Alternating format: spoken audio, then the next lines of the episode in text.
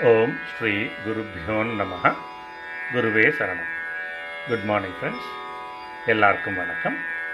Today Sunday twelfth July two thousand twenty இப்போது நம்ம chapter நைனில் ஒன்னுலேருந்து ஃபிஃப்டீன் ஸ்லோகாஸ் பார்த்தோம் இல்லையா?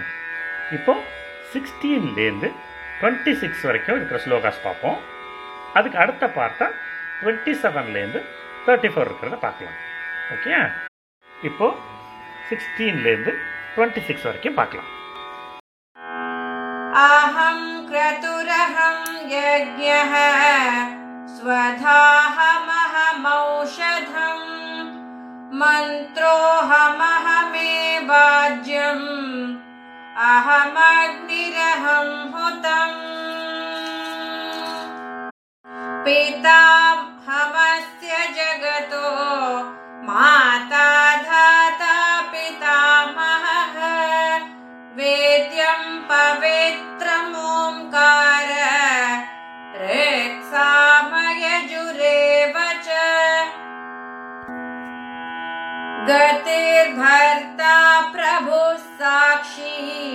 निवासः शरणं सुहृत् प्रभवः प्रलयस्थानम् निधानं बीजमव्ययम् तपां यहमहं वर्षम् निगृह्णाम्युत्सृजामि च अमृतं चैव मृत्युश्च सदसच्चाहमर्जुन।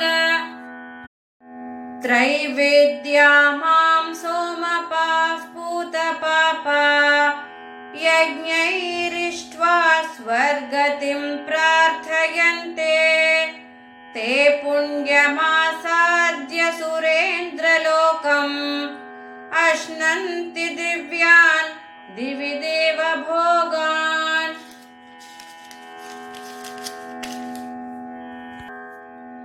ते तं भुक्त्वा स्वर्गलोकं विशालम् क्षीणे पुण्ये मर्त्यलोकं विशन्ति। एवं त्रयी धर्ममनुप्रपन्ना गतागतं कामकामा लभन्ते अनन्याश्चिन्तयन्तो मां ये जनाः पर्युपासते। तेषां नित्याभियुक्तानां योगक्षेमं वहाम्यहम् ये अप्यदेवता भक्ता यजन्ते श्रद्धयान्विताः। तेऽपि मामेव कौन्तेय यजन्त्यविधिपूर्वकम् अहं हि सर्वयज्ञानां भोक्ता च प्रभुरेव च। न तु मामभिजानन्ति तत्त्वेनातश्च्यवन्ति ते। यान्ति देवव्रता देवान् पितॄन् यान्ति पितृव्रताः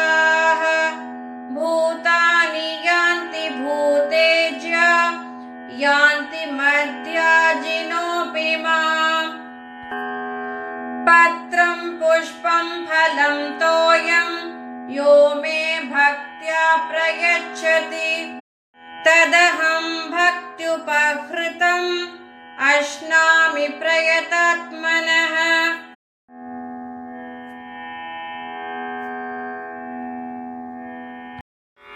ஸோ இப்போ நம்ம வந்து பதினாறுலேருந்து இருபத்தி ஆறு ஸ்லோகம் வரைக்கும் பார்த்தோம் இல்லையா இப்போ அந்த ஸ்லோகத்துலலாம் என்ன சொல்லியிருக்குன்னு பார்க்கலாம் பதினாறாவது ஸ்லோகத்தில் சொல்கிற கிருஷ்ணர் அவர் எதுவாலாம் இருக்கார் அப்படிங்கிறத எக்ஸ்பிளைன் பண்ணுறார் அதாவது அர்ஜுனா கிருதுவும் நானே யஜ்யமும் நானே பிதுர் யஜ்யமான ஸ்ரார்த்தமும் நானே ஹோம திரவியங்களின் மூலிகையும் நானே வைதீக கர்மங்களில் ஓதப்படும் மந்திரமும் நானே நெய்யும் நானே அக்னியும் நானே ஹோமம் என்கின்ற சொல்லும் நானே அப்படிங்கிறார்.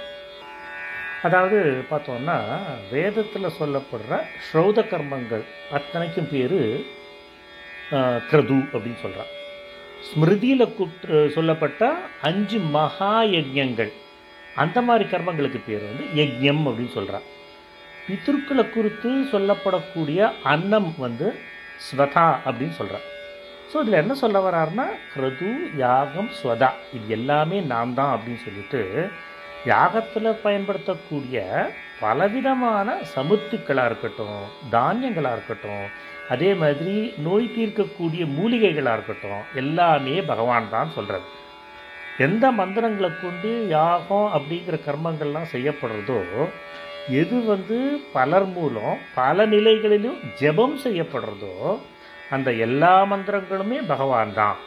யஜ்யத்தில் ஆகுதி செய்யப்படக்கூடிய பக் நெய்யும் பகவான் தான். அன்னமும் பகவான் தான். கார்பகத்தியம் ஆகவனீயம் தட்சிணாக்னி அப்படின்னு மூணு அக்னி இருக்குது அந்த மூணு அக்னியும் பகவான் தான். செய்யப்படுற யாகமும் பவனா பகவான் தான்.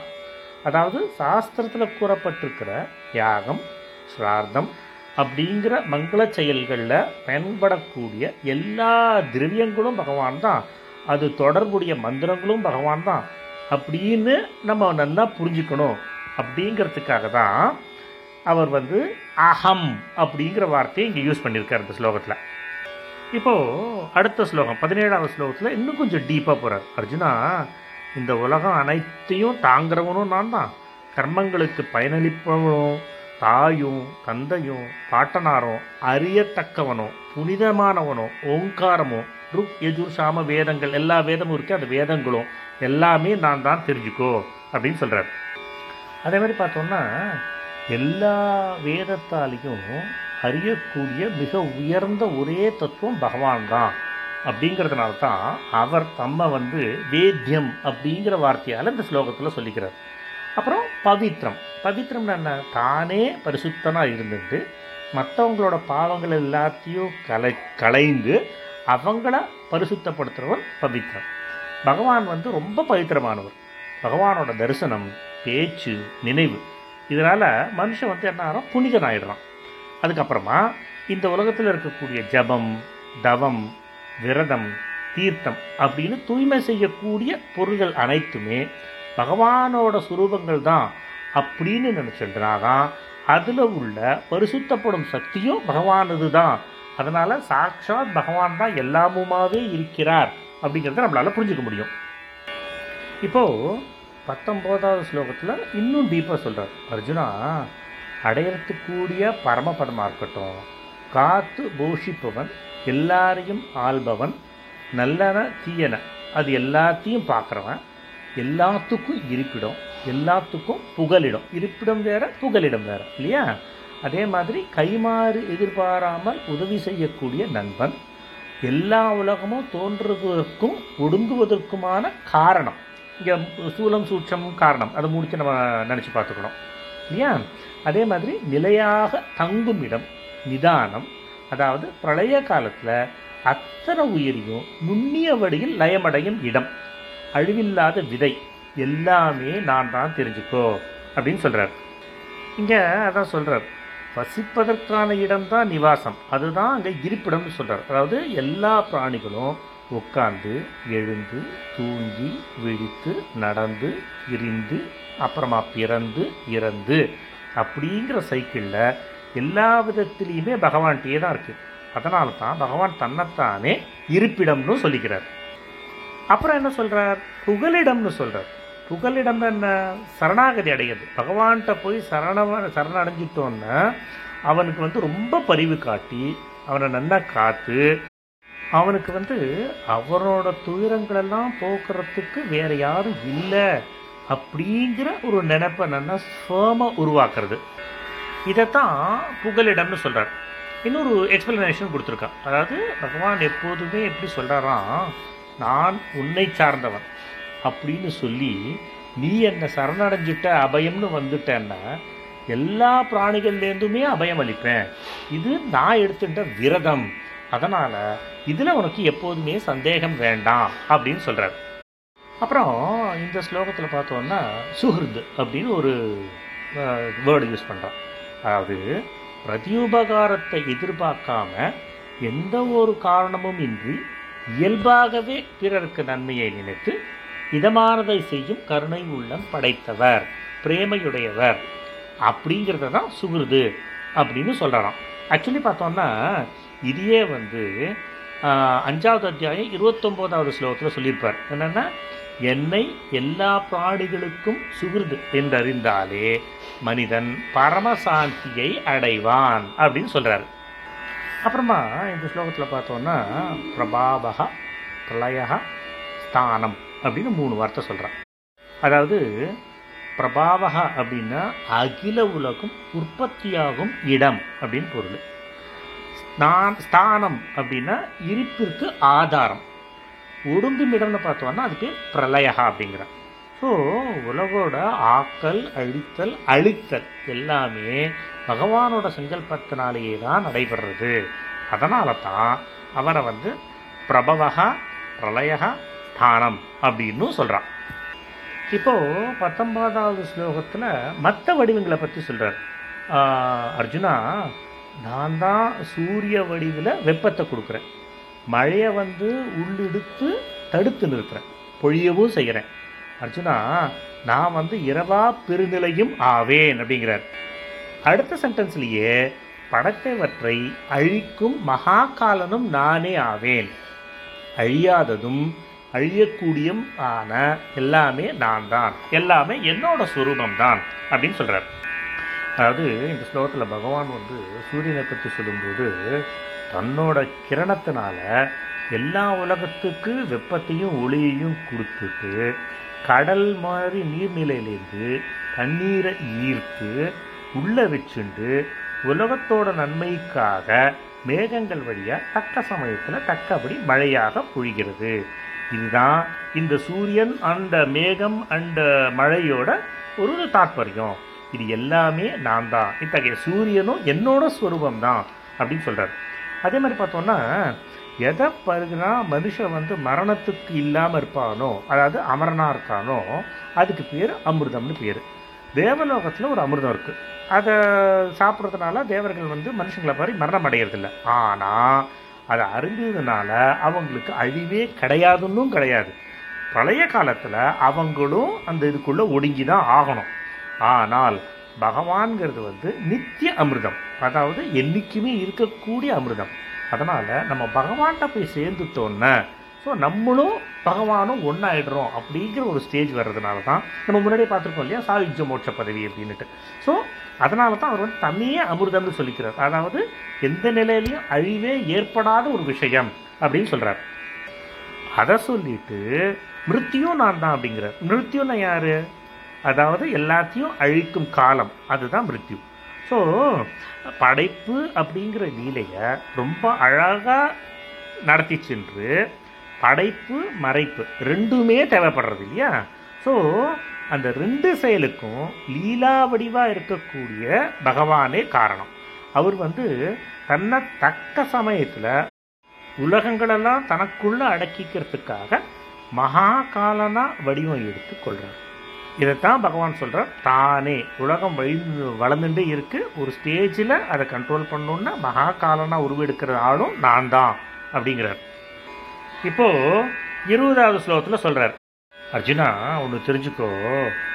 எல்லா வேதத்துலேயும் வர்ணிக்கப்பட்டிருக்கிற முறைப்படி பயனை கொடுக்கக்கூடிய கர்மத்தெல்லாம் செஞ்சு யாகத்தில் வரக்கூடிய அந்த ரசத்தை அருந்தி பாவங்களெல்லாம் தன்னை விட்டு போய் தூய்மை பெற்றவர்களாக என்னை வந்து யாகத்தினால் உபாசித்து சொர்க்கலோகம் அடையிறத வேண்டுறாங்க அவங்க புண்ணியத்தோட பலனால் அவங்க வந்து சொர்க்கலோகத்தை அடைஞ்சு அங்கே வந்து தெய்வீகமான தேவதைகள் அனுபவிக்கும் போகங்களை கூடவே அனுபவிக்கிறாங்கங்கிறார். இப்போ இதுலேயே என்ன சொல்கிறாருன்னா பாவங்கள்லாம் அழிஞ்சதுக்கப்புறம் அவங்க வந்து சொர்க்கத்தில் போய் அங்கே இருக்கிறதெல்லாம் அனுபவிக்கிறான்னு சொல்கிறாரு இல்லையா? ஸோ அப்போன்னா அதுக்கப்புறம் அவங்க திரும்பி இங்கே வரவே மாட்டாங்களா அப்படின்னு ஒரு கேள்வி கேட்டோம்னா அதுதான் இல்லை. அதாவது பாவம் புண்ணியம் ரெண்டுமே அழிஞ்சிருக்குன்னா அப்புறம் பிறப்புக்கான காரணமே இல்லையே. ஆனால் இது அப்படி கிடையாது. அவங்க அவங்க பண்ணுற வேள்வி யஜ்யம் மூலமாக கிடைக்கக்கூடிய புண்ணியத்துக்கு ஏற்ற மாதிரி அந்த டைமில் வரைக்கும் அங்கே இருந்துட்டு அப்புறம் திரும்பி பூமிக்கே திரும்பி வந்துடுவாங்க அப்படிங்கிறத பொருள் தான் எடுத்துக்கணும் நம்ம. இங்கேயும் பார்த்தோன்னா வேற ஒரு பாயிண்டர் சொல்றாரு. அதாவது இந்திரன் போன்ற மற்ற தேவர்கள் கூட என்னோட அங்கங்கள் தான். ஸோ அவங்கள பூஜிக்கிறது கூட வேறு பேட்டனில் என்ன பூஜிக்கிற மாதிரி தான் ஆகுது ஆனால் அஜானத்தில் பயனில் கருத்தில் இருக்கக்கூடிய மக்கள் வந்து இதோட தத்துவத்தை புரிஞ்சிக்க மாட்டேங்கிறாங்க. அதனால தான் அவங்களுக்கு வந்து என்ன அடையிறது அப்படிங்கிற அந்த பயன் கிடைக்கிறது ரொம்ப அரிதாகுதுங்கிறார் அதனால தான் நிறைய பேர் இதை வந்து பலனில் கருத்து வச்சுன்னு பண்ணுறதுனால தான் அவங்க பண்ண அந்த புண்ணிய கர்மாவுக்கு ஏற்ற மாதிரி அந்தந்த லோகத்துக்கு சென்று மனுஷ உலகத்தில் கிடைக்கக்கூட கிடைக்காத ஒளிமயமான வித்தியாசமான தேவபோகங்களையும் மனம் புலன்களை வச்சு அனுபவிப்பாங்க. ஸோ இதுதான் திவ்ய போகங்களை அனுபவிப்பதாகும்னு சொல்கிறான் ஸோ இருபத்தி ஒன்றாவது ஸ்லோகத்தை அதை அப்படியே கண்டினியூ பண்ணுறார் அர்ஜுனா அந்த பறந்து விரிந்துள்ள சொர்க்கலோகத்தை சொர்க்கலோகத்தில் இருக்கக்கூடிய சுகத்தை நல்லா அனுபவிச்சுட்டு புண்ணியம் தீர்ந்து போனதுக்கப்புறம் இறப்புக்குரிதான மண்ணுலகை அடையறா அடைகிறார்கள். அதாவது திருப்பி வந்து பூலோகத்தில் தான் வந்து பிறக்கிறான் ஏன்னா பூலோகத்தில் பிறந்தோன்னா அந்த சைக்கிள் கண்டினியூ ஆகும். பிறந்துட்டு திருப்பி இறந்து தான் ஆகணும் அப்படிங்கிற மாதிரி. அதே மாதிரி இவ்வாறு சொர்க்கத்தை அடைவதற்கு சாதனமானவையும் வேதங்களில் கூறப்பட்டவையும் பயனை நல்கக்கூடியவுமான கர்மங்களை சார்ந்திருக்கின்ற போகத்தில் பற்றுள்ளவர்கள் திரும்ப திரும்ப பிறந்து இறத்தலை அடைகிறார்கள். அதாவது புண்ணியத்தினால சொர்க்கத்தையும் புண்ணியம் தீர்ந்து போகிறதுனால திருப்பி மண்ணுலகையும் அடைகிறார்கள்னு சொல்ல வர்றார். இப்போ பார்த்தோம்னா புண்ணியங்கள் தீர்ந்து போகிறதுன்னா என்ன? எந்த புண்ணியத்தோட பயனை அனுபவிப்பதற்காக ஜீவனுக்கு வந்து சொர்க்கலோக வாழ்க்கை இருக்கோ அந்த புண்ணியத்தை முழுக்க முழுக்க அனுபவிச்சே தீர்க்கணும். ஸோ அது வந்து தீர்ந்து போகக்கூடிய ஒரு விஷயம்தான். அப்படி சொர்க்கத்தில் அனுபவிக்கக்கூடிய புண்ணிய பலன்கள் தீர்ந்து போயிடுச்சுன்னா மீதமுள்ள மற்ற புண்ணிய பா பாவங்களை அனுபவிக்கிறதுக்காக மனசு உலகம் அடைஞ்சிடுறான் அப்படிங்கிறது தான் இங்கே அர்த்தம். இதுலேயே பகவான் சொன்ன மாதிரி தான் பகவானோட ஸ்வரூப தத்துவத்தை தெரிஞ்சுக்காம பலனில் கருத்து வச்சுட்டு இருக்கிற மக்கள் வந்து அனன்ய பாவனையோட பகவானை சரணடைகிறது இல்லை. ஸோ போகத்தோட விருப்பத்தில் ரொம்ப இன்ட்ரெஸ்ட் எடுத்துட்டு மேலே சொன்ன தர்மத்தை மேற்கொள்ளுகிறார்கள். அது க என்ன யோகா யாகம் பண்ணுறது தர்மம் பண்ணுறதெல்லாம் பண்ணுறாங்க இல்லையா? ஸோ அதோட பலனாக அவளுக்கு சொர்க்கம் கிடைக்கிறது. ஆனால் அதுவும் அனித்தியமானது தான் இந்த காரணத்தினால தான் என்ன ஆகுது திருப்பி வந்து இறப்பு உள்ள மனித குலத்திற்கு வர வேண்டியிருக்கு. ஸோ சொர்க்கத்தை கொடுக்கக்கூடிய இந்த தர்மத்தை சாடுறதை விட்டுட்டு பகவான் ஒருத்தரையே சரணடைஞ்சு சாட்சாத் பகவானையே தியானம் பண்ணிருக்கிற இருக்கிற பட்சத்தில் எல்லா பந்தத்திலேருந்தும் விடுபட்டு செய்ய வேண்டிய அத்தகைய மனிதர்கள் மறுபடியும் மனித பிறவி எடுக்கிறது இல்லை அப்படின்னு சொல்கிறார் ஃபர்தராக இப்போ இருபத்தி ரெண்டாவது ஸ்லோகத்தில் சொல்கிறார் அர்ஜுனா வேறு எதுலேயுமே நாட்டமே இல்லாமல் பகவான்கிட்ட மட்டுமே ரொம்ப பிரேம வச்சுண்டவங்களா? எந்த பக்தர்கள் வந்து பரமேஸ்வரனான என்னை தியானிச்சுண்டு எந்த பலனையும் எதிர்பார்க்காம உபாசிக்கிறாங்களோ ரொம்ப இடைவிடாமல் என்னையே நினச்சிட்டு இருக்கிற அவங்களுக்கு யோகக்ஷேமத்தை நான் அடைய செய்கிறேன் அப்படிங்கிறாரு. யோகக்ஷேமம்னா என்ன? பகவானை அடையறதுக்கான யோகத்திற்குரிய சாதனங்கள். அதையே நான் கூட இருந்து அடைய செய்கிறேங்கிறார் இல்லையா? ஆக்சுவலி பார்த்தோம்னா இந்த ஸ்லோகம் விஷ்ணு சாஸ்திரத்துலேயும் வரும். அனன்யான் சிந்தையந்தோ மா நீஜனா பத்யுபாஷதை தேஷான் நித்யாபியுக்தானாம் யோகக்ஷேமம் வஹாமியகம் அப்படின்னு வரும். அதாவது உலகத்தில் இருக்கக்கூடிய எல்லா போகத்தில் இருக்கக்கூடிய ஆசையும் விட்டுட்டு பகவான்கிட்ட மட்டுமே அசையாததும் உறுதியானதுமான பேரன்பு வச்சுட்டு ஒரு கணம் கூட பகவானோட பிரிவை வந்து தாங்க முடியாதவங்களா இருந்துட்டு பகவானை தவிர வேற எந்த தெய்வத்தையும் பற்றி யோசிக்காம பகவானே ஒரே புகழ் பரமகதி அப்படின்னு நினச்சிண்டு ஈடுபட்டவங்களுக்கு பேர் அனன்யாகா அப்படின்னு சொல்கிறான் இங்கே தியானித்து கொண்டே உபாசிப்பது அப்படின்னு என்ன? அதாவது பகவானோட குணங்கள் பிரபாவங்கள் தத்துவம் ரகசியம். இதெல்லாம் தெரிஞ்சுட்டு போனாலும் நடந்தாலும் வந்தாலும் உட்காந்தாலோ எழுந்தினாலும் எழுந்தாலும் தூங்கினாலும் மூச்சுட்டு இருந்தாலும் தனியாக சாதனை பண்ணாலும் எந்த காலத்துலேயுமே ரொம்ப இடைவிடாமல் நம்மளோட தொடர்பு அருந்து போகாமல் பகவானை சிந்திச்சுட்டே இருக்கணும். அவரோட ஆணையை மட்டும் ஏற்று பற்றின்றி அவருக்கு திருப்திகரமான செயலை புரிஞ்சுட்டே இருக்கணும். இந்த மாதிரி இருக்கிறதுக்கு பேர் தான் தியானத்துக்கு கொண்டே உபாசிப்பது அப்படின்னு ஆகுமா? இதில் வந்து யோகக்ஷேமம்னு சொல்கிறான் யோகம்னு என்ன? கையில் இல்லாத ஒரு விஷயம் நமக்கு கிடைக்கிறது. நம்ம சொல்லிருக்கோம்ல ஐயோ என்ன யோகமோ என்ன யோகம் பண்ணணும் இது கிடச்சிருக்குன்னு சொல்கிறோம்ல அது மாதிரி. நம்மள்கிட்ட இல்லாத ஒரு பொருளை கிடைக்கிறதுக்கு பேர் யோகம். அந்த கிடைச்ச பொருளை பத்திரமா காக்கிறதுக்கு பேர் க்ஷேமம். ஸோ பகவான் அடையிறதுக்காக நம்மளுக்கு வந்து எந்த சாதனை கிடச்சிருக்கோ அதை எந்த இடையூறும் இல்லாமல் பத்திரமா காப்பாற்றி எந்த சாதனை கம்மியாக இருக்கோ அதை ஜாஸ்தியாகவும் எந்த சாதனை ஜாஸ்தியாக இருக்கோ அதை அப்படியே கண்டினியூ பண்ணக்கூடிய ஒரு சுச்சுவேஷனையும் க்ரியேட் பண்ணி பகவான் வந்து நம்மளுக்கு கூடவே இருந்து அந்த யோகக்ஷேமத்தை கொடுக்குறார். ஸோ இதுக்கு பெஸ்ட் எக்ஸாம்பிள் என்னென்னா பிரகலாதனோட வாழ்க்கை. பிரகலாதன் வந்து இரண்யகர்ஷிப்புனால எத்தனையோ மாதிரி டிஸ்டர்ப் பண்ணி பிரகலாதனோட சாதனை அத்தனையும் உடைக்க ட்ரை பண்ணுறார் ஆனால் அது என்ன ஆகுது? பகவான் தான் எல்லா இடையூறையும் நீக்கி பகவான் அவர் பிரகலாதனை தன்கிட்டயே நிரந்தரமான சிந்தனையை வச்சுக்கிறதுக்கு உதவி பண்ணுறார் ஸோ பிரகலாதனுக்கு கிடைச்ச யோகா என்ன? பகவத் சிந்தனை. அதை க்ஷேமம் என்ன பண்ணுறது பகவான் வந்து பகவான் அடையிறதுக்கு அதை காப் காக்கா காப்பாற்றணும்னு அவர் நினச்சிக்கிறார். அதுக்கு முழுக்க முழுக்க பகவானே முன்னாடி நின்று அதை காப்பாத்துறாரு இல்லையா? இப்போ பார்த்தோம்னா இந்த என்டையர் வேர்ல்டில் இருக்கக்கூடிய எவ்வளோ உயிர்கள் இருக்குது அதோட யோகக்ஷேமம் ஃபுல்லாகவே பகவான் தான் பார்த்துக்கிறாரு. அவங்க வந்து நம்மளை ப்ரே பண்ணுறாங்களா இல்லையா அப்படிங்கிறதெல்லாம் பொருட்படுத்தாமல் ரொம்ப நேச்சுரலாகவே ரொம்ப நல்லதை மட்டும் நினச்சி எல்லா உலகத்தோட யோகக்ஷேமத்தோட பொறுப்பையும் பகவான் வந்து தானே எடுத்துட்டு வழி நடத்தின்னு வர்றார். அப்படிங்கும்போது ரொம்ப பிரேமை அதாவது அனன்ய பிரேமை இருக்கக்கூடிய பக்தனோட நடைமுறை வாழ்க்கையையும் பொறுப்பையும் பகவான் தான் ஏற்று நடத்துகிறார் அப்படின்னு நம்ம சொல்லணுமா என்ன? அப்படிங்கிற மாதிரி சொல்கிறாங்க ஸோ இங்கே ரொம்ப இம்பார்ட்டன்ட் பாயிண்ட் என்ன நோட் பண்ணணுன்னா ரொம்ப பிரேமை இருக்கிறவா பகவான் மேலே ரொம்ப பிரேமை இருக்கிறவா வந்து எப்போதுமே கேப்பே இல்லாமல் பகவானோட சிந்தனையில் மட்டும்தான் ஈடுபட்டிருப்பாங்க. ஸோ பகவானை தவிர வேறு எதை பற்றியும் யோசிக்க கூட மாட்டாங்க. அந்த மாதிரியானவங்களோட எல்லா பொறுப்பையும் பகவானே முன்னின்று எடுத்துட்டுருக்கார் இங்கே ஒரு பெஸ்ட் எக்ஸாம்பிள் சொல்லியிருக்கார். என்ன சொல்லியிருக்காருன்னா அம்மாவை வந்து பிடிச்சிட்டு இருக்கிற குழந்தை வந்து அம்மாவை மட்டும்தான் தெரியும். அதோட பொருள்லாம் எப்படி காப்பாற்றிக்கிறதுன்னு தெரியாது. காப்பாற்றுறதுக்கான வழி தெரியாது. எப்படி தேவைப்படுறது எப்போ தேவைப்படுறது எப்படி யூஸ் பண்ணோம் அதுவும் தெரியாது. அதை பற்றி அது கவலையும் படுறதில்ல. ஆனால் அம்மா வந்து என்ன பண்ணுறா குழந்தையோட எல்லா பொருளையும் பத்திரமா எடுத்து வச்சு காப்பாற்றி எப்போ குழந்தைக்கு எது தேவைப்படும்னு கவனித்து அந்த பொருளை தேடி கொண்டு வந்து குழந்தைகிட்ட கொடுக்குறான் ஸோ இந்த மாதிரி தான் அனன்ய பிரேமை இருக்கக்கூடிய பக்தனோட வாழ்க்கையில் உலகியல் வாழ்வுக்கோ பகவானோட உபாசனைக்கோ தேவையான பொருட்களை பகவானே நிர்ணயித்து அதை அவன்கிட்ட ஆட்டோமேட்டிக்காக கொண்டாந்து சேர்த்துடுறாருங்கிறார்.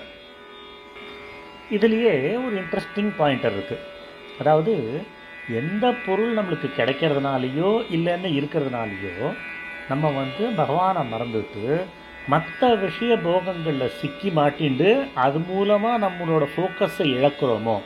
எதனால்? மனுஷங்களோட உண்மையான பகவத் பிராப்தி ரூபமான யோகக்ஷேமத்திற்கு தடங்கள் வருதோ? அதை வந்து கிடைக்காம செய்யணும். ஏன்னா பகவானுக்கு வந்து அனன்ய பிரேமை இருக்கிற பக்தனும் ஒன்று தான் இவனும் ஒன்று தான் ஸோ அனன்ய பிரேமை இல்லாதவன் இந்த மாதிரி தடுமாறும் போது அதை கிடைக்காம செஞ்சாவது அவனை அந்த வழிக்கு இழுத்துன்னு வரணுங்கிறதுக்காக அந்த போகப்பொருளில் மாட்டிக்க கூடாதுன்னு அதை கிடைக்காம செஞ்சு காப்பாற்றுறதும் அதே மாதிரி எது இல்லைன்னா எதை காப்பாற்றலைன்னா பகவானோட நினைப்புக்கு இடையூறு வருமோ? பக்தனோட உண்மையான நலம் பெரும் வகையில் அதை காக்கிற வகையில் இடையூறு நேருமோ? அந்த நன்மைக்குரிய பொருளை பக்தன்கிட்ட கொண்டு போய் சேர்க்கறதும் இது ரெண்டும் தான் யோகக்ஷேமம் அப்படின்னு சொல்ல வர்றார். இப்போ இருபத்தி மூணாவது ஸ்லோகத்தில் சொல்றார் அர்ஜுனா பலனை எதிர்பார்க்கக்கூடிய எந்த பக்தர்கள் வந்து ஸ்ரத்தையோடையே இருந்தா கூட மற்ற தேவதர்களை வழிபட்டாலும் வழிபட்டாங்கன்னா அவங்களும் என்ன தான் வழிபடுறாங்க. ஆனால் அவர்களோட வழிபாடு விதிமுறைப்படி இல்லாத ஒன்று அதாவது அது வந்து அஜானம் நிறைஞ்சது அப்படின்னு சொல்கிறார் சரி. ஸோ இந்த மாதிரி மற்ற தெய்வங்களை பூஜிக்கிறது ஏன் முறையான பூஜை இல்லைன்னு சொல்கிறார் அப்படின்னு ஒரு எக்ஸ்பிளனேஷன் அது எந்த ஆசை நிறைவேறத்துக்காக எந்த தெய்வத்தை பூஜிக்கலாம்? எப்படி சாஸ்திரத்தில் முறை வகுக்கப்பட்டிருக்கோ அந்த தெய்வங்களை அந்த முறைப்படி ஸ்ரத்தையோட யஜ்யம் அந்த மாதிரி செஞ்சு பூஜிக்கிறது தான் மற்ற தெய்வங்களை பூஜிக்கிறதுன்னு ஆகும் இல்லையா? எல்லா தெய்வமுமே பகவானோட அங்கங்கள் தான். அதை நம்ம வந்து முன்னாடியே பார்த்துட்டுருக்கோம் இல்லையா? ஆனால் பகவான் தான் எல்லாத்துக்கும் எஜமானன்னு தெரியும் நம்மளுக்கு.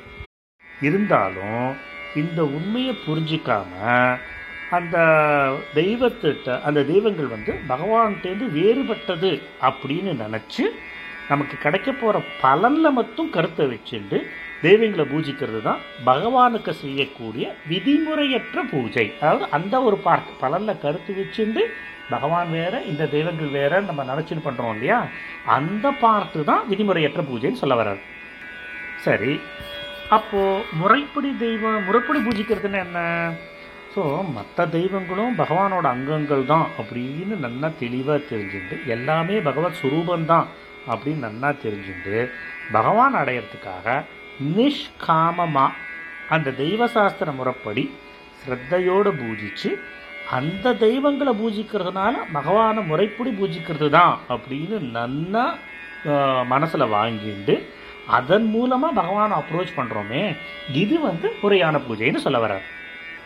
ஸோ இப்போ பார்த்தோன்னா இந்த தத்துவத்தை புரிஞ்சிக்காம பலனில் கருத்து வச்சுண்டு ஆனால் ஸ்ரே ஸ்ரத்தையோடையும் பிரேமையோடையும் மற்ற தெய்வத்துக்கு முறையில் செய்கிற வழிபாடு பாவனையில் குறைபாடு இருக்கிறதுன்னு தான் சொல்கிறான் ஏன்னா உண்மையிலே பகவான் தான் எல்லா யஜ்ஞக்கையும் ஏற்றுண்டு அவர் தான் எல்லாத்துக்கும் அதிபதியாக இருந்தால் கூட இதில் வந்து ஒரு பலனை எதிர்பார்த்து பண்ணக்கூடியதுனால பகவானை போய் சென்றடையக்கூடிய அந்த பலன் கிடைக்காம இவா எந்த பலன் எதிர்பார்த்தாலோ அந்த பலனை கொடுத்து அவளை சொர்க்கத்துக்கு அனுப்பக்கூடிய ஒரு சாதனமாக தான் அமையும் அப்படிங்கிறார்.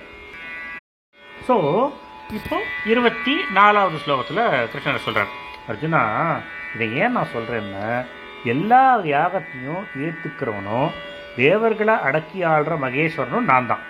ஆனால் அவங்க வந்து பரமாத்மாவான என்ன இந்த தத்துவ ரீதியில் புரிஞ்சுக்கிறது இல்லை அதனால தான் வீழ்ச்சி அடைகிறார்கள். இங்கே வீழ்ச்சி அடைகிறார்கள்னு அவர் என்ன ரெஃபர் பண்ணுறாருன்னா திருப்பி திருப்பி பிறகி அடைகிறார்கள் அப்படிங்கிறத தான் ரெஃபர் பண்ணுறாரு அதாவது இந்த என்டையர் உலகமே பகவானோட விராட் சுரூபம்.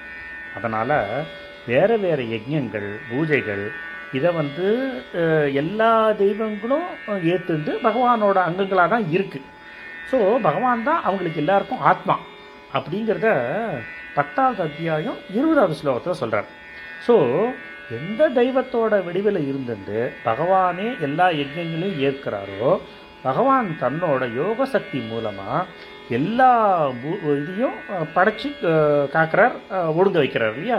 ஸோ எந்த இது மூலமாக அவர் எடுத்துக்கிறாரோ அது என்ன பலனை கேட்குறதோ அதுக்காக அந்த சாதகனுக்கு அந்த பலனை கொடுத்துட்றாரு. ஆனால் பகவானை பொறுத்தவரையிலும் அவரை அடையணும்னு பண்ணக்கூடிய யஜ்யங்களோ தபங்களோ ஜபங்களோ அவரை அடையறதுக்கான வழியை நம்மளுக்கு உறுதி செஞ்சு கொடுக்கறது. ஸோ பகவானை வந்து தத்துவ ரீதியாக புரிஞ்சிக்காத காரணத்தினால இந்த மனுஷங்கள்லாம் என்ன ஆறாங்கன்னா பகவானை அடையிறது அப்படிங்கிற அந்த உயர்ந்த பலனை பெறாமல் வஞ்சிக்கப்படுகிறார்கள்.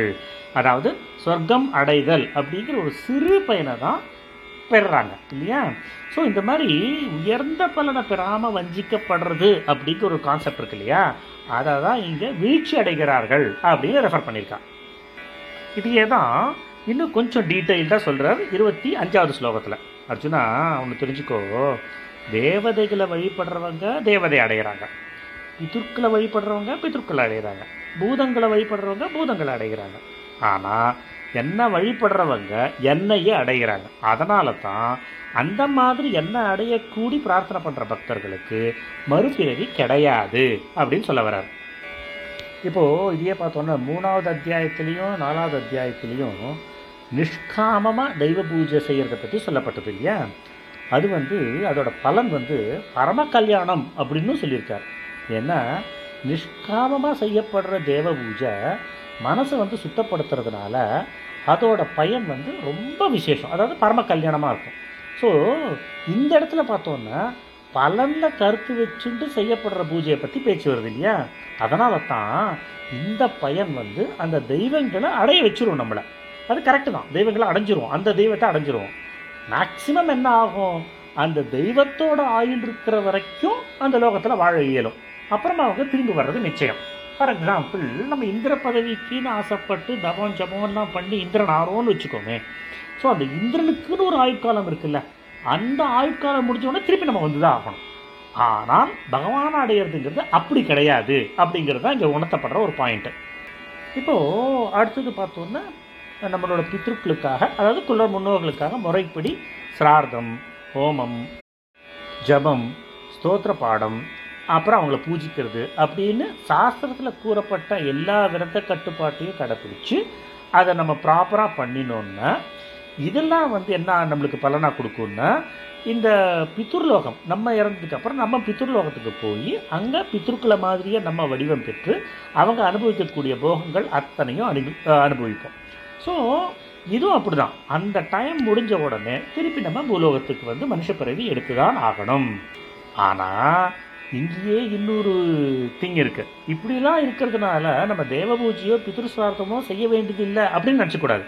தேவர்களுக்கும் பித்ருக்களுக்கும் முறைப்படி நம்ம வர்ணாசிரம தர்மத்துக்கு ஏற்ற மாதிரி தகுதிப்படி எல்லாரும் காரியங்களை செய்துதான் ஆக வேண்டும்.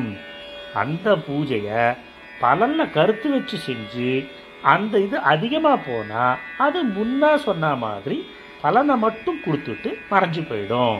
ஸோ நம்ம கர்மாக்களை செய்ய வேண்டியதுங்கிறது மஸ்ட்டு அப்படிங்கிறத இங்கே உணர்த்துறாரு. அடுத்தது பார்த்தோன்னா பூதங்களையும் பிரேதங்களையும் பூஜை செய்கிறது ஸோ அந்த பூஜைக்குரிய நியமத்தை கடைப்பிடிச்சி அதுக்கான ஹோமம் தானம் அப்படிலாம் செஞ்சோன்னா அவர்களுக்கு வந்து அந்த பூதங்களும் பேரதங்களுக்குரிய வடிவமும் அதுக்கு எடுக்கக்கூடிய போகங்களும் கிடைக்கும். ஸோ பூதங்களை அடைவது அப்படின்னு இப்படி தான் ஸோ அவங்க அந்த லோகத்திலிருந்து அதை அனுபவிச்சு திருப்பி கீழே தான் வந்தாகணும்.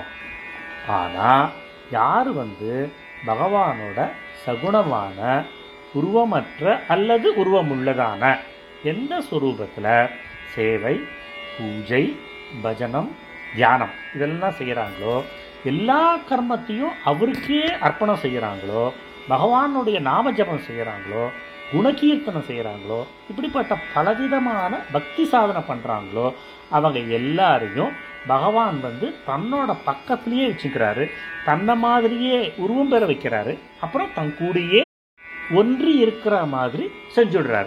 அதுதான் பகவத் சிந்தனையில் சிந்தனையில பகவானை மட்டுமே நினைச்சுண்டு எந்த ஒரு விதமான எதிர்பார்ப்பும் இல்லாமல் இருக்கிறதோட பலன் அப்படின்னு சொல்ல வர்றார். இப்போ இருபத்தி ஆறாவது ஸ்லோகத்தில் சொல்கிறார் அர்ஜுனா யார் வந்து பக்தியோட எனக்கு வந்து இலை மலர் பழம் நீர். இதெல்லாம் அர்ப்பணம் செய்கிறாளோ? தூய புத்தியோட பலனை எதிர்பார்க்காம பிரேமை நிறைந்த அந்த பக்தனோட பக்தியுடன் அர்ப்பணம் செய்யப்பட்ட காணிக்கையான இந்த இலையாட்டம் இல்லை மலராட்டம் இல்லை பழமாட்டம் நீராகட்டும் இது எல்லாமே நான் சகுண ஸ்வரூபமாக வெளிப்பட்டு பிரியத்துடன் ஏற்றுக்கிறேன் அப்படின்னு சொல்கிறார் பார்த்தோன்னா வர்ணம் ஆசிரமம் ஜாதி அப்படிங்கிற பிரிவில் யாராக இருந்தாலும் சரி அவளுக்கு ஒரு இலை ஃபார் எக்ஸாம்பிள் துளசி மலர் பழம் நீர் இதெல்லாம் எனக்கு அர்ப்பணம் செய்கிறதுக்கு தகுதி இருக்குது ஸோ பலம் வடிவழகு செல்வம் வயது ஜாதி குணம் படிப்பு இந்த காரணத்தினால யாருக்கிட்டையும் உயர்வு தாழ்வு அப்படிங்கிற வேற்றுமை கிடையவே கிடையாது. ஆனால் அர்ப்பணம் செய்யற செய்யப்பட செய்யறவங்களோட மனோபாவம் ரொம்ப முக்கியம். எக்ஸாம்பிள் யார் சொல்லலாம்? விதுரர் சபரி. அந்த மாதிரி அவங்கள்லாம் வந்து எப்போதுமே பகவத் சிந்தனையாகவும் சுத்தமான அன்பு நிறைந்தவங்களாகவும் இருக்காங்க. ஸோ நம்ம அந்த மாதிரி இருக்கணுங்கிறது தான் அங்கே முக்கியம் அப்படின்னு சொல்ல வர்றார். சரி இங்கே ஏன் இலை பூ பழம் நீர்லாம் சொல்கிறாரு ஏன்னா இதெல்லாம் வந்து சாதாரணமாக இருக்கக்கூடியவங்களுக்கு கூட சிம்பிளாக கிடைக்கிறதுக்கான பாசிபிலிட்டி ஈஸியாக இருக்குது இல்லையா? அதனால் அதை ரெஃபர் பண்ணுறாராம் அவருக்கு மெயினாக வேணுங்கிறது பகவானுக்கு மெயினாக வேணுங்கிறது இந்த பிரேமை. பகவான் மேலே நம்ம வைக்க வச்சிருக்கக்கூடிய அசைக்க முடியாத அன்பும் நம்பிக்கையும் தான். ஸோ அதுதான் முக்கியமாக அங்கே பார்க்குறாரே தவிர அவள் கொடுக்கறது வந்து என்ன அப்படிங்கிறத ரொம்ப ரொம்ப இம்பார்ட்டண்ட்டாக எடுத்துக்கல பகவான். ஸோ இங்கே அதான் சொல்ல வர்றார். யாரோட உள்ளம் ரொம்ப பரிசுத்தமாக இருக்கோ அவளோட தான் நான் எடுத்துக்கிறேன். ஆனால் என்னதான் ஆச்சாரமாக இருந்து எவ்வளோ உயர்ந்த மதிப்புள்ள பொருளை எனக்கு அர்ப்பணம் செஞ்சால் கூட அவளோட மனோபாவம் சுத்தமாக இல்லைன்னு நான் ஏற்றுக்க மாட்டேன். ஃபார் எக்ஸாம்பிள் துரியோதன அழைப்பு வந்து நான் ஏற்றுட்டு சபைக்கு போனால் கூட அவன் வீட்டுக்கு போகல வீட்டுக்கு போய் சாப்பிடல. ஆனால் விதிர வீட்டுக்கு போய் தான் சாப்பிட்டேன். ஏன்னா அவளோட மனோபாவம். அந்த மனோபாவம் தான் ரொம்ப முக்கியம் தெரிஞ்சுக்கோ அர்ஜுனாங்கிறார் இப்படியே பார்த்தோன்னா இது இன்னும் சில எக்ஸாம்பிள்லாம் சொல்கிறேன் பார். குசேலர் வந்து கொடுத்த அவுல வந்து ரொம்ப இன்ட்ரெஸ்டிங்காக நான் சாப்பிட்டேன். அதே மாதிரி திரௌபதி வந்து கொடுத்த பாத்திரத்தில் ஊட்டி இருந்த ஒரு கீரையும் ஒரு பருக்கையும் சாப்பிட்டேன். அதே மாதிரி க- கஜேந்திரன் வந்து கஜேந்திர மோட்சம் தெரியும் இல்லையா? அந்த கஜேந்திர மோட்சத்தில் கஜேந்திரன் கொடுத்த பூவை அவனோட இருக்கும் இடம் போய் நான் வாங்கிட்டேன். சபரியோட குடிசைக்கு சென்று அவங்க கொடுத்த கனியை ஏற்றுண்டேன் ரந்திதேவன் கொடுத்த நீரையும் சாப்பிட்டுட்டு அவனுக்கு செய்ய வேண்டிய கடமைகளை செய்யவனா செஞ்சவனா அவன் ஆக்கிட்டேன். இந்த மாதிரி ஒவ்வொரு பக்தனும் அன்போடு செய்யறது நான் ரொம்ப மகிழ்ச்சியோடு எடுத்துக்கிறேன். அவன் என்ன செய்யறாங்கிறது இல்லை. அவன் அன்போடு செய்யறானாங்கிறது தான் இங்கே எனக்கு முக்கியங்கிறார். இங்கே இந்த ஸ்லோகத்துக்கு அப்புறம் ஒரு நாலஞ்சு பேரோட கதையை சொல்கிறார் விதுரர் குசேலர் திரௌபதி கஜேந்திரன் ரந்திதேவன். இவன் அஞ்சு பேர் கதையும் சொல்கிறான் இந்த புக்லேயே தான் சொல்லியிருக்கான் ஸோ அந்த கதையெல்லாம் ஒன்றுன்னா வரிசையாக சொல்லிகிட்டே வரேன் நான். இப்போது நம்ம விதுரரோட கணம் கதையை பார்க்கலாம். பன்னெண்டு வருஷம் காட்டிலிருந்து ஒரு வருஷம் அஞ்ஞாதவாசம்லாம் முடிச்சுட்டு பாண்டவர்கள்ட்ட வந்து பாண்டவர்கள் வந்து துரியோதனன்ட்ட அந்த லேண்டை கேட்டப்போ அவர் கொடுக்க முடியாதுன்னு சொல்லிட்டார். ஸோ போர் தான் முடிவுங்கும்போது கடைசியாக சமாதான தூதுக்கு போகலாம் அப்படிங்கும்போது கிருஷ்ணர் தான் சமாதான தூதுக்கு போகிறார் அந்த இது நம்ம எல்லாருக்கும் தெரியும் இல்லையா? ஸோ அப்படி போகும்போது பார்த்தோன்னா கிருஷ்ணர் வராருன்னு தெரிஞ்சுட்டு துரியோதனன் வந்து ரொம்ப பெரிய வரவேற்பு செஞ்சுருந்தானோ ஸோ கிருஷ்ணர் விருந்துக்கு அழைக்கிறதுக்காக. ஸோ கிருஷ்ணர் வந்த உடனே கூப்பிட்டாராம். Uh, துரியோதனை கூப்பிட்டு நீ எங் என்னோட கிரகத்துக்கு விருந்துக்கு வந்துருங்க கிருஷ்ணா அப்படின்னு சொல்லியிருக்கான். ஸோ அவர் வந்து கிருஷ்ணர் வந்து மறுத்துட்டாராம். உடனே துரியோதனன் சொன்னானோ ஏன் என்னோட விருந்தை மறுக்கிறீங்கன்னு கேட்டானோ அதுக்கு வந்து கிருஷ்ணர் சூப்பராக பதில் சொல்லியிருக்காரு. துரியோதனா விருந்து வந்து ரெண்டு விதமாக இருக்குது ஒன்று வந்து எங்கே ரொம்ப அன்பு இருக்கோ அங்கே வந்து எது கிடைச்சாலும் அதை ரொம்ப மகிழ்ச்சியோடு சாப்பிடலாம். ரெண்டாவது பசியோட கொடுமையில் உயிர் புரிகிற நிலைமை வந்துருச்சு அப்போது எங்கே எந்த மனோபாவத்தில் கொடுக்கப்பட்டாலும் அதை ஏற்றுட்டு நம்மளோட வயிற்றை நிரப்பி நம்ம உயிர் வாழறதுக்கான தகுதியை ஏற்படுத்திக்கலாம். இப்போது இந்த ரெண்டு காரணமுமே இல்லை. ஓன்ட்ட பிரேமை இல்லை. அது நல்லாவே தெரியும் எனக்கு. எனக்கு பசி இல்லை. அதனால் இந்த ரெண்டு ரீசன்னால் நான் உங்ககிட்ட சாப்பிட முடியாதுன்னு சொல்லிட்டாராம். இந்த மாதிரி சொன்ன கிருஷ்ணர் என்ன பண்ணார்? நேராக விதுரரோட வீட்டுக்கு போனார். அங்கே போயிருக்காருன்னு தெரிஞ்ச உடனே பீஷ்மர் துரோணர் கிருபர் பாக்லீகர் எல்லாரும் போய் கிருஷ்ணா நீங்கள் எங்காத்துக்கு வாங்க அப்படின்னு சொல்லிட்டு அவளை இன்வைட் பண்ணான். கிருஷ்ணர் சிம்பிளாக மறுத்துட்டார். எங்கேயும் போக எனக்கு விருப்பம் இல்லை. நான் இங்கேயே விதுரனுடைய தங்கிக்கிறேன் அப்படின்ட்டாராம். ஸோ அங்கே போய் தங்கி அவர் கொடுத்த குழியும் கீரையும் சாப்பிட்டாராம். ஸோ இது வந்து ஜென்ரலாக ஒரு வசனமாக கூட சொல்லுவான்னு கேள்விப்பட்டிருக்கேன். துரியோதனன் வீட்டு விருந்து விட்டுட்டு விதுரர் வீட்டு கீரையை சாப்பிட்டார் அப்படின்னு சொல்லிட்டு. ஸோ இங்கே வந்து பகவான் ரொம்ப தெள்ள தெளிவாக சொல்கிற ஒரே விஷயம் மனசால் நம்ம எவ்வளோ அன்போடு அவளுக்கு விஷயங்களை அர்ப்பணிக்கிறோங்கிறது தான் அடுத்தது வந்து குசேலர். குசேலருக்கு வந்து சுதாமான்னு இன்னொரு பேரும் இருக்குது இல்லையா? அவர் வந்து கிருஷ்ணரோட ஒன்றா கோகுலத்தில் வந்து படித்து அவர் கூடயே விளையாடி எல்லாம் பண்ணிட்டார். ஸோ ரொம்ப ஒரு- ஸ்டேஜுக்கு அப்புறம் ரொம்ப ஏழை ஆகிட்டார் நிறைய குழந்த ரொம்ப பசி கொடுமையாக இருந்தாங்க.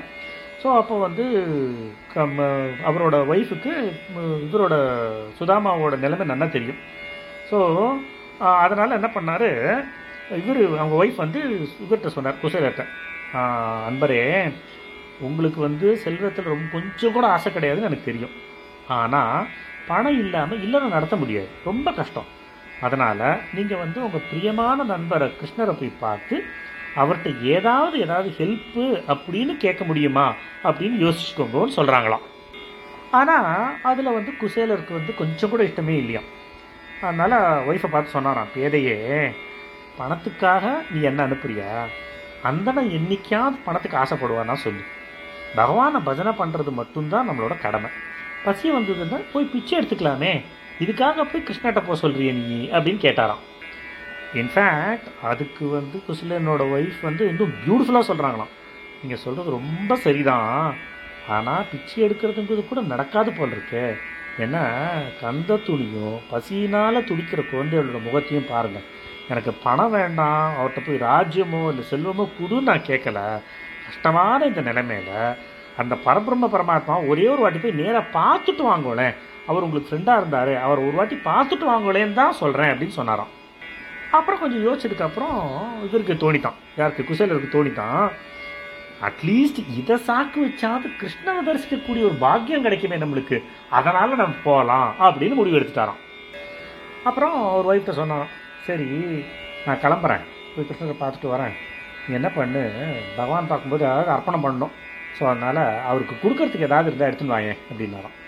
வீட்டில் ஒரு குந்துமணி அரிசி கூட கிடையாது. என்னத்தை கொடுக்கறதுன்னு யோசிச்சானோ அவன்.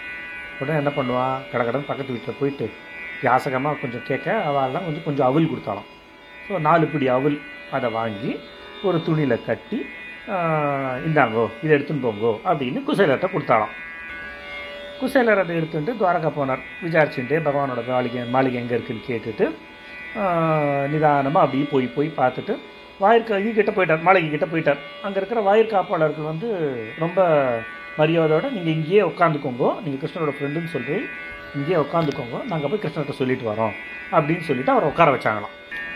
இதை வந்து மகாகவியான நரோத்தமர் அப்படிங்கிறவர் ரொம்ப அழகாக வர்ணிச்சிருக்கார் அப்படின்னு சொல்லி ஒரு பாட்டு மாதிரி கொடுத்துருக்கான் செய்யுள் மாதிரி கொடுத்துருக்கான். என்னென்னா எங்கிருந்தோ வந்தார் அவர் ஊரின் பெயர் தெரியவில்லை. அங்கமெல்லாம் புழுதி அரையாடையோ ஒரே கந்தன். தலையில் ஒரு பாகை இல்லை உடம்பிலும் ஒரு ஆடை இல்லை. கால்களோ மிதியடிகளை கண்டதில்லை. ஒல்லியுடல். மாளிகையை கண்டு கண்டு மருட்சி மிகக் கொள்கிறார். ஏழை பங்காளா தங்கள் திருப்பெயரை கூறுகின்றார் வாசல் வந்த அந்தணர்தம் பெயர்தான் சுதாமா என்றார் அப்படின்னு எழுதியிருக்காராம். ஸோ பகவான் வந்து சுதாமாங்கிற பேரை கேட்ட உடனே தன்னை மறந்துட்டாராம். ரொம்ப படபடப்போடு இருந்து பீடா அங்கேயே கிடந்ததான் பீடாம்பரம் நழுவு விழுந்துதான் காலையிலாம் போட்டுக்கலையா ஓடி வந்தாராம் வா- இதுக்கு வாசலுக்கு. ரொம்ப தூரத்துலேயே சுதாமாவோட பரிதாப நிலையை பார்த்துட்டாராம். பார்த்துட்டு இப்போது வரா மாதிரி சொல்கிறார் அப்படின்னு அந்த கவி கவிஞர் எழுதியிருக்கார். ஓடி வந்து பார்த்ததுமே உளமுருகி கதறுகின்றார். நண்பரே இத்தனை நாள் வராமல் இருந்தீரே. கால் எல்லாம் முள்குத்தி காயங்கள் உண்டாயினவே என்றுரைத்து கண்ணீரால் பாதங்களை கழுவினார். பக்கத்தில் குடத்து நீர் பயனன்று இருந்திடவே மார்போடு அணைத்து அவரை மாளிகைக்குள் அழைத்து வந்தார். சீர் மிகுந்த கட்டில் இசை அமர வைத்து சிறப்பு செய்தார். கமல திருக்கரத்தால் திருப்பாத பூஜை செய்தார். அமலன் தம் தலைமீதில் அந்நீரை தெளித்து கொண்டார் அப்படின்னு எழுதியிருக்கு. ஸோ இதுதான் பெஸ்ட் எக்ஸாம்பிள் பகவான் வந்து பாகவதால எப்படி மனசுக்குள்ளே வச்சுட்டு எப்படி வந்து அவளுக்கு இம்பார்ட்டன்ஸ் கொடுக்குறார் அப்படிங்கிறதுக்கு இதை விட பெஸ்ட் எக்ஸாம்பிள் வேறு எதுவும் இருக்க முடியாது அப்படிங்கிறது என்னோட கருத்து. இல்லையா? அப்புறம் என்னாச்சு? பகவான் அவரை கூட்டின்னு போயிட்டு நிறைய சந்தனம் இதெல்லாம் பூசி நெத்திக்கு கங்கு கஸ்தூரி குங்குமம்லாம் இட்டு ரொம்ப தீப தூபெல்லாம் காமிச்சு பூஜையெல்லாம் செஞ்சுட்டு நல்ல ஒரு விருந்து கொடுத்துட்டு தாம்பூர்லாம் கொடுத்துட்டு உட்காந்துட்டு பேசிகிட்டு இருந்தாள் ஸோ அது வந்து சுதாமாவோட நிலைமையை பார்த்து கொஞ்சம் வருத்தப்பட்டாராம். அப்புறம் இந்த மீன் டைம் என்னாச்சு மகாலட்சுமியோட அவதாரமான சாட்சாத் ருக்மிணி தேவி என்ன பண்ணாங்களாம்? தோழியலோடு வந்து தன்னோட கையில் சாமரத்தை ஏந்தி பகவானோட உற்ற நண்பரான சுதாமாக்கு சாமரம் வீசினாங்களாம். அப்புறம் சுதாமா வந்து அவரோட கையை கிருஷ்ணர் எடுத்து வச்சுட்டு தன்னோட பழைய கதைகள் நம்ம ஸ்கூலில் படித்த விஷயங்கள் அதெல்லாம் பற்றி ரொம்ப நாளி பேசிட்டு இருந்தாராம்.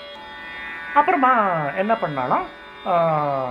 கிருஷ்ணர் கேட்டாராம் நண்பரே எனக்கு கொடுக்கறதுக்குன்னு கண்டிப்பாக ஏதாவது கொண்டாந்துருப்பீங்க பக்தர் என்ன கொடுத்தாலும் என்னை வந்து எனக்கு வந்து ரொம்ப பிடிக்கும் அது. ஒரு சின்ன பொருளாக இருந்தாலும் சரி எனக்கு வந்து அன்பு தான் ரொம்ப முக்கியம். அதுக்கு தான் நான் ரொம்ப ஏங்குறேன். ஸோ பக்தி இல்லாதவன் கொடுக்குற எவ்வளோ விலைமதிமிக்க பொருள் கூட எனக்கு வந்து மகிழ்ச்சி தராது. ஸோ எனக்கு கண்டிப்பாக நீங்கள் ஏதாவது எடுத்து வந்திருப்பீங்க. என்ன எடுத்துன்னு வந்தீங்க? அப்படின்னு கேட்டாராம். அப்படி சொல்லி கூட சுதாமாவுக்கு இதை கொடுக்கறதுக்கு தைரியம் வரலையா ரொம்ப கூச்சப்பட்டாராம். அதை பார்த்துட்ட உடனே கிருஷ்ணரே சொல்கிறாராம் இங்கே இருக்கிறவங்கள்ட்ட எல்லாத்தையும் இவர் வந்து என்னோட நிஷ்காம பக்தர். ரொம்ப ரொம்ப க்ளோஸ் ஃப்ரெண்டு செல்வம் வேணும் அப்படின்னு ஒரு நாளும் யோசிச்சதே கிடையாது அவர். இப்போ கூட இவருக்கு ஒருவோட ஒரு வித ஆசையும் இல்லை. அவங்களோட பதிவிரதையான மனைவியோட தூண்டுதல்னால தான் இங்கே வந்திருக்கார். அதனால் இவர் என்னென்ன கொடுக்கணுமோ இவருக்கு அத்தனையும் கொடுத்து மோட்சத்தையும் கொடுப்பேன் அப்படின்னு சொல்லிட்டு இது என்னப்பா கழுத்தில் ஏதோ இருக்கே அப்படின்னு சொல்லிட்டு அந்த துணியை பிடிச்சி விழுத்தாராம் அதில் தான் கட்டி வச்சுருந்த அந்த அவள் வந்து கிழிஞ்சு போய் கையில் வந்துருத்தான். ஸோ அது அது வந்து அப்படியே கீழே வந்து கீழே வந்து செதறித்தான் ஆக்சுவலி அப்போ சொல்கிறாராம் கிருஷ்ணர் நண்பரே நீங்கள் எனக்கு கொடுக்கணுன்ட்டு அன்போடு கொண்டு வந்த அவல் வந்து என்னை ரொம்ப மகிழ்ச்சி அடைய செய்கிறது இந்த அவல் என்ன மட்டும் இல்லை எல்லா உலகத்தையுமே திருப்தி செய்யும் அப்படின்னு சொல்கிறாராம் சொல்லிட்டு கீழே உக்காந்து சிதறிய அவல் எல்லாத்தையும் பொறுக்கி பொறுக்கி வாயில் போட்டு சுமைக்க ஆரம்பிச்சான். ஸோ பக்தன் அன்போடு கொண்டு வந்த காணிக்கையை இந்த மாதிரி சாப்பிட்டு பகவான் வந்து தன்னோட ஒப்பற்ற பிரேமை பகவான் சாரி பாகவதன்ட்டு இருக்குது அப்படிங்கிறத காமிச்சிருக்காரு அப்புறம் என்னாச்சு? வந்ததுக்காக ஒரு ரெண்டு மூணு நாள் தங்கி இருந்துட்டு சுதாமா என்ன பண்ணார்? சரி நான் கிளம்பி போகிறேன் அப்படின்னு சொல்லிட்டு கிருஷ்ணர்கிட்ட வெடி பெற்று எதுவும் கேட்கல கிருஷ்ணரை. பார்த்துட்டு கிளம்பி போகிறேன் அப்படின்னு சொல்லிட்டு கிளம்பி வந்துட்டார். வீட்டுக்கு வந்து பார்த்தா வீடு வந்து டோட்டலாக மாறி இருந்துதான் பகவானோட லீலையினால் என்ன ஆச்சான் புருஷன் வந்து தங்க மாளிகை ஆயிடுத்தான். சுதாமா வந்து பார்த்துட்டு ஓகே இது பகவானோட லீலை தான் அப்படின்னு மனசுக்குள்ள சொல்லிட்டு தன்யநானேன் அப்படின்னு பகவானுக்கு மனசார நன்றி சொன்னாராம். அப்புறம் வேண்டிக்கிறாராம் பக்தனுக்கு சொல்லாமலே அவனுக்கு அளவற்ற நன்மையில செய்யக்கூடிய கிருஷ்ணா எனக்கு செல்வமே வேண்டாமே அது எத்தனை பிறவி எத்தனை வாட்டி எனக்கு வந்தால் கூட பிறப்பு எடுக்க வேண்டிய ஒரு நிலைமை வந்தால் கூட அத்தனை பிறவியிலையும் கிருஷ்ணனுக்கே நண்பனாக இருக்கணும் அப்படின்னு ஒரு வரத்தை மட்டும் எனக்கு கூட. கிருஷ்ணரோட சேர்க்கை மட்டும் இருந்தாலே போதுமே. அதனால் தயவு செஞ்சு செல்வம் கொடுக்காம இருந்தாதான் நல்லது. செல்வம் வந்து கர்வத்தை கொடுக்கும். அதனால் வீழ்ச்சி ஏற்படும். ஆகவே பகவானோட பின்னால் இருக்கக்கூடிய அந்த பாக்கியம் மட்டும் கிடைச்சாலே அது தாராளமாக எனக்கு போதும். ஸோ செல்வம் ஐஸ்வர்யம் இதெல்லாம் வந்து எனக்கு வேண்டாம் அப்படின்னு சொல்லிட்டு கிருஷ்ணர்கிட்ட வேண்டிட்டான் அதே மாதிரி கிருஷ்ணர் கொடுத்த அத்தனை சுகமான அந்த வீட்டிலேயே இருந்தால் கூட எதுலேயுமே பற்றில்லாத ஒரு மனமா மனப்பான்மையோட கடைசி வரைக்கும் பகவானை வழிபடுறதுலையே தன்னோட காலத்தை முழுதும் கழிச்சார் அப்படின்னு சொல்கிறான் இப்போது அடுத்ததாக நம்ம கேட்க இருக்கிற கதை வந்து கஜேந்திர மோட்சம் அது எல்லாருக்குமே தெரிஞ்ச கதை தான் இருந்தாலும் இங்கே கொடுத்துருக்கிறத நான் சொல்கிறேன்னு வச்சுக்கோங்களேன். ஸோ அதாவது கஜேந்திரன் வந்து தன்னை சூழ்ந்திருக்கிற அந்த பெண் யானைகளோடு சேர்ந்து குட்டிகளோட அந்த குள குளத்தில் வந்து காற்றால் இது பண்ணுறதுக்கு குளிக்கிறதுக்கு போச்சு. அங்கே இருக்கிற தண்ணியில் இறங்கி அந்த தண்ணியில் நல்லா குடிச்சிட்டு அப்புறம் பெண் யானையோட குட்டி யானையோட நல்லா விளையாட ஆரம்பிச்சிது. அந்த தடாகத்தில் பார்த்தோன்னா ரொம்ப பவர்ஃபுல் முதலை ஒன்று இருந்திருந்தது. அது வந்து ஓடி வந்து கஜேந்திரனோட காலை பிடிச்சிட்டு ஸோ கஜேந்திரன் என்ன பண்ணார்? தன்னோட முழு பலத்தையும் பிரயோகித்து அதுலேருந்து விடுபட ட்ரை பண்ணார். முதல்ல வந்து ரொம்ப ஃபோர்ஸ்ஃபுல்லாக கஜேந்திரனை இழுக்க ட்ரை பண்ணிட்டு.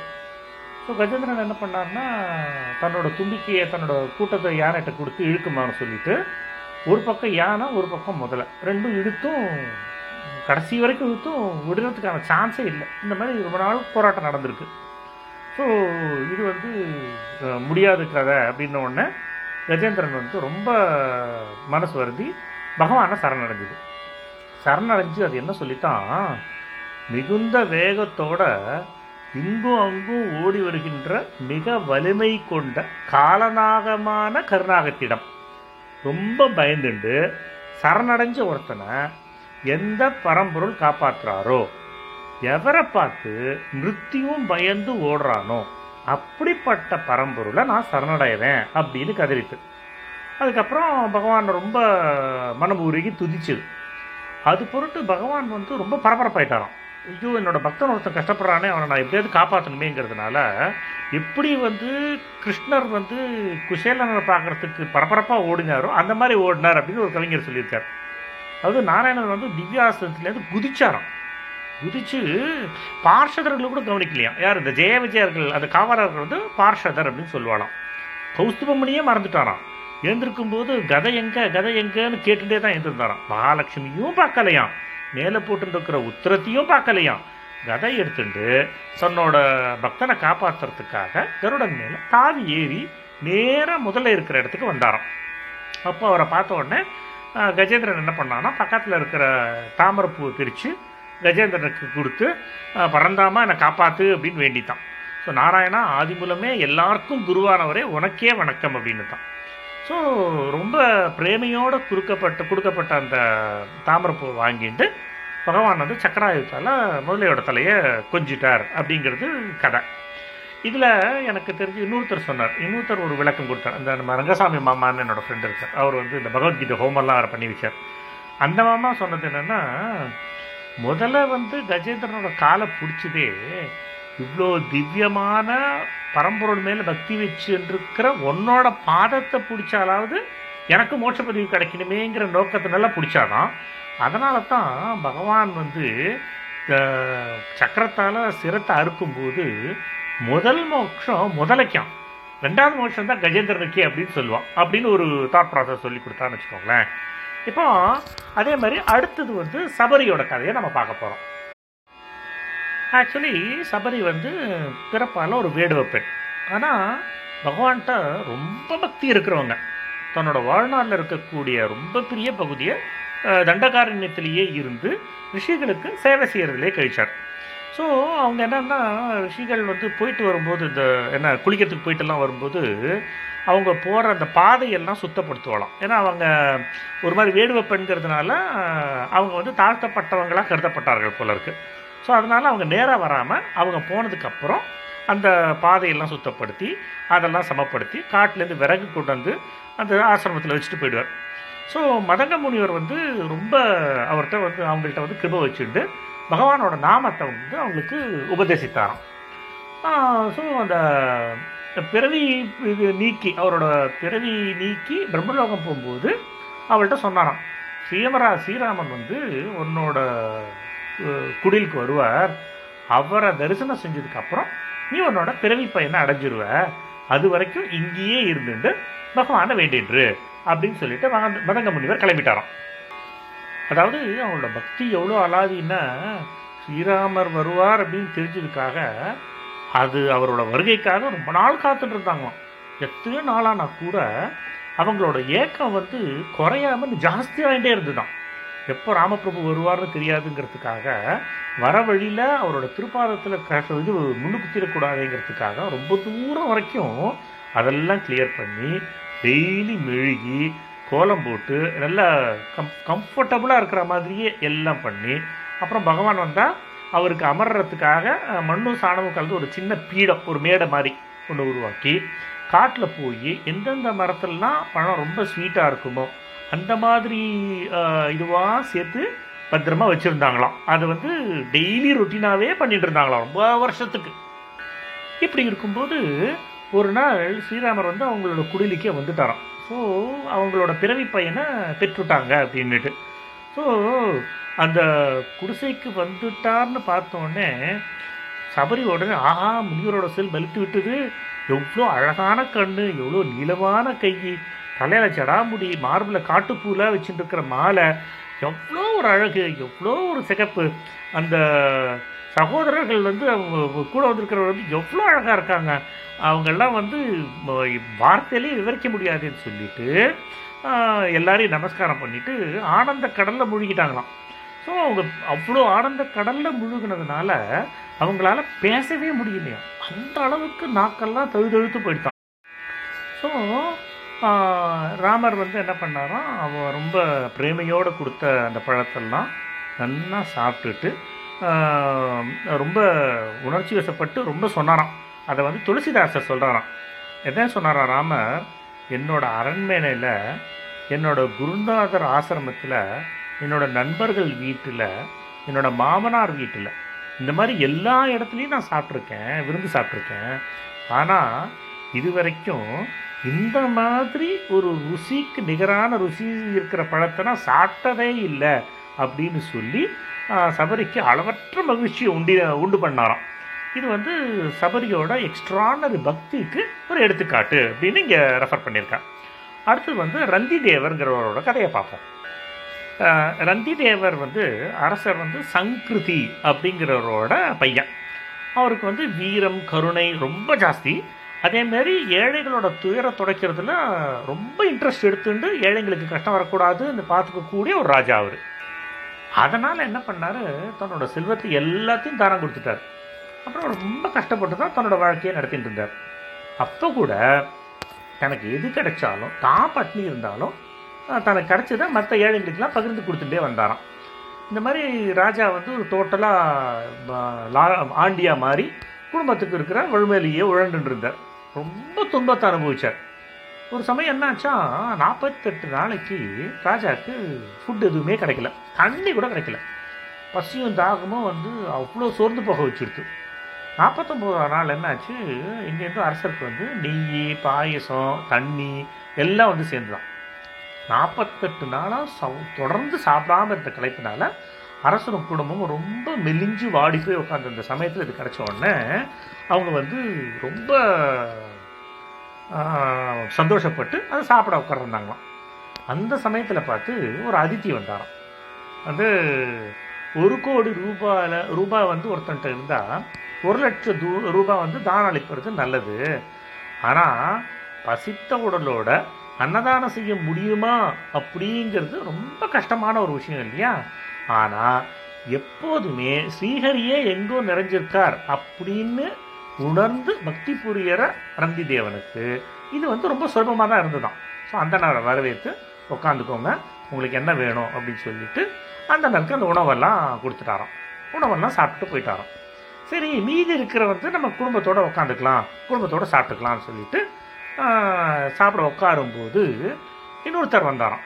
இன்னொருத்தர் வந்து எனக்கு ஏதாவது இருந்தால் கொடுங்களேன் நான் சாப்பிடவே இல்லையே அப்படின்னாலும் அவர் கூட கொஞ்சம் நாயும் கூட்டின்னு வந்திருந்தாராம். அது வந்து சாக்ஷாத் பரபிரம்மம் தான் நம்மளுக்கே தெரியும். ஸோ அவர் கூட்டின்னு வந்த உடனே அவர் அப்படியே சாக்ஷாத் ஹரியாவே பாவித்து ஒரு விருந்தாளிக்கு வந்துட்டாரு. ஸோ ஒரு விருந்தாளி வந்ததுக்கு என்னென்ன பண்ணணுமோ அது பண்ணணும் அப்படிங்கிறதுக்காக வரவேற்று உபசரித்து நாய்களுக்கும் உணவு கொடுத்து மீதி இருந்த உணவு எல்லாத்தையும் அவனுக்கு கொடுத்துட்டாரான் ஸோ மற்றபடி பார்த்தேன்னா அவர் கையில் இருந்தது வந்து தண்ணீர் மட்டும்தான். வேறு எதுவுமே கிடையாது. சரி பரவாயில்ல. இந்த தண்ணியை குடிச்சு நம்ம பசியை போக்கிக்கலாம் அப்படின்னு நினச்சப்போ அங்கே இன்னொருத்தர் வந்தாராம். அவர் வந்து ரொம்ப சோகமாக ஐயா எனக்கு ரொம்ப கலப்பாக இருக்குது நான் வந்து ரொம்ப தூரத்துலேருந்து வரேன்.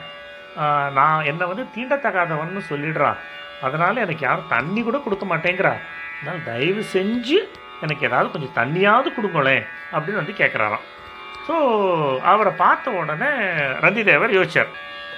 இவன் இந்த இவர் வந்து எவ்வளோ பாவமான ஒரு ஜென்மமாக இருக்கார் பாவம். நான் பகவான்கிட்ட வந்து அனிமா லகிமா மகிமாங்கிற அந்த சித்தியெல்லாம் கூட கேட்கல உயர்நிலையான ஒரு பொசிஷனையும் கேட்கல உலகத்தில் இருக்கிற பிராணிகள் உள்ளத்தில் நான் இருந்துட்டு அவங்களோட துயரத்தெல்லாம் நானே ஏற்றுக்கணும் அதனால் அவங்க துயரங்கள்லாம் தீரணும். இந்த மனுஷன் தாகத்தினால உயிர் போகிற நிலைமையில் இருக்கார். ஸோ அப்படி இருந்து கூட ஏன்ட்டு உருக்கமாக தண்ணி கேட்குறார் அப்படி இருக்கும்போது உயிரோடு இருக்க விரும்பிய இந்த எளிய உயிருக்கு வாழ்வே நீர் தான் இல்லையா? அதை தர்றதுனால என்னோட பசி தாகம் களைப்பு இது எல்லாமே இல்லாமல் போயிடும்.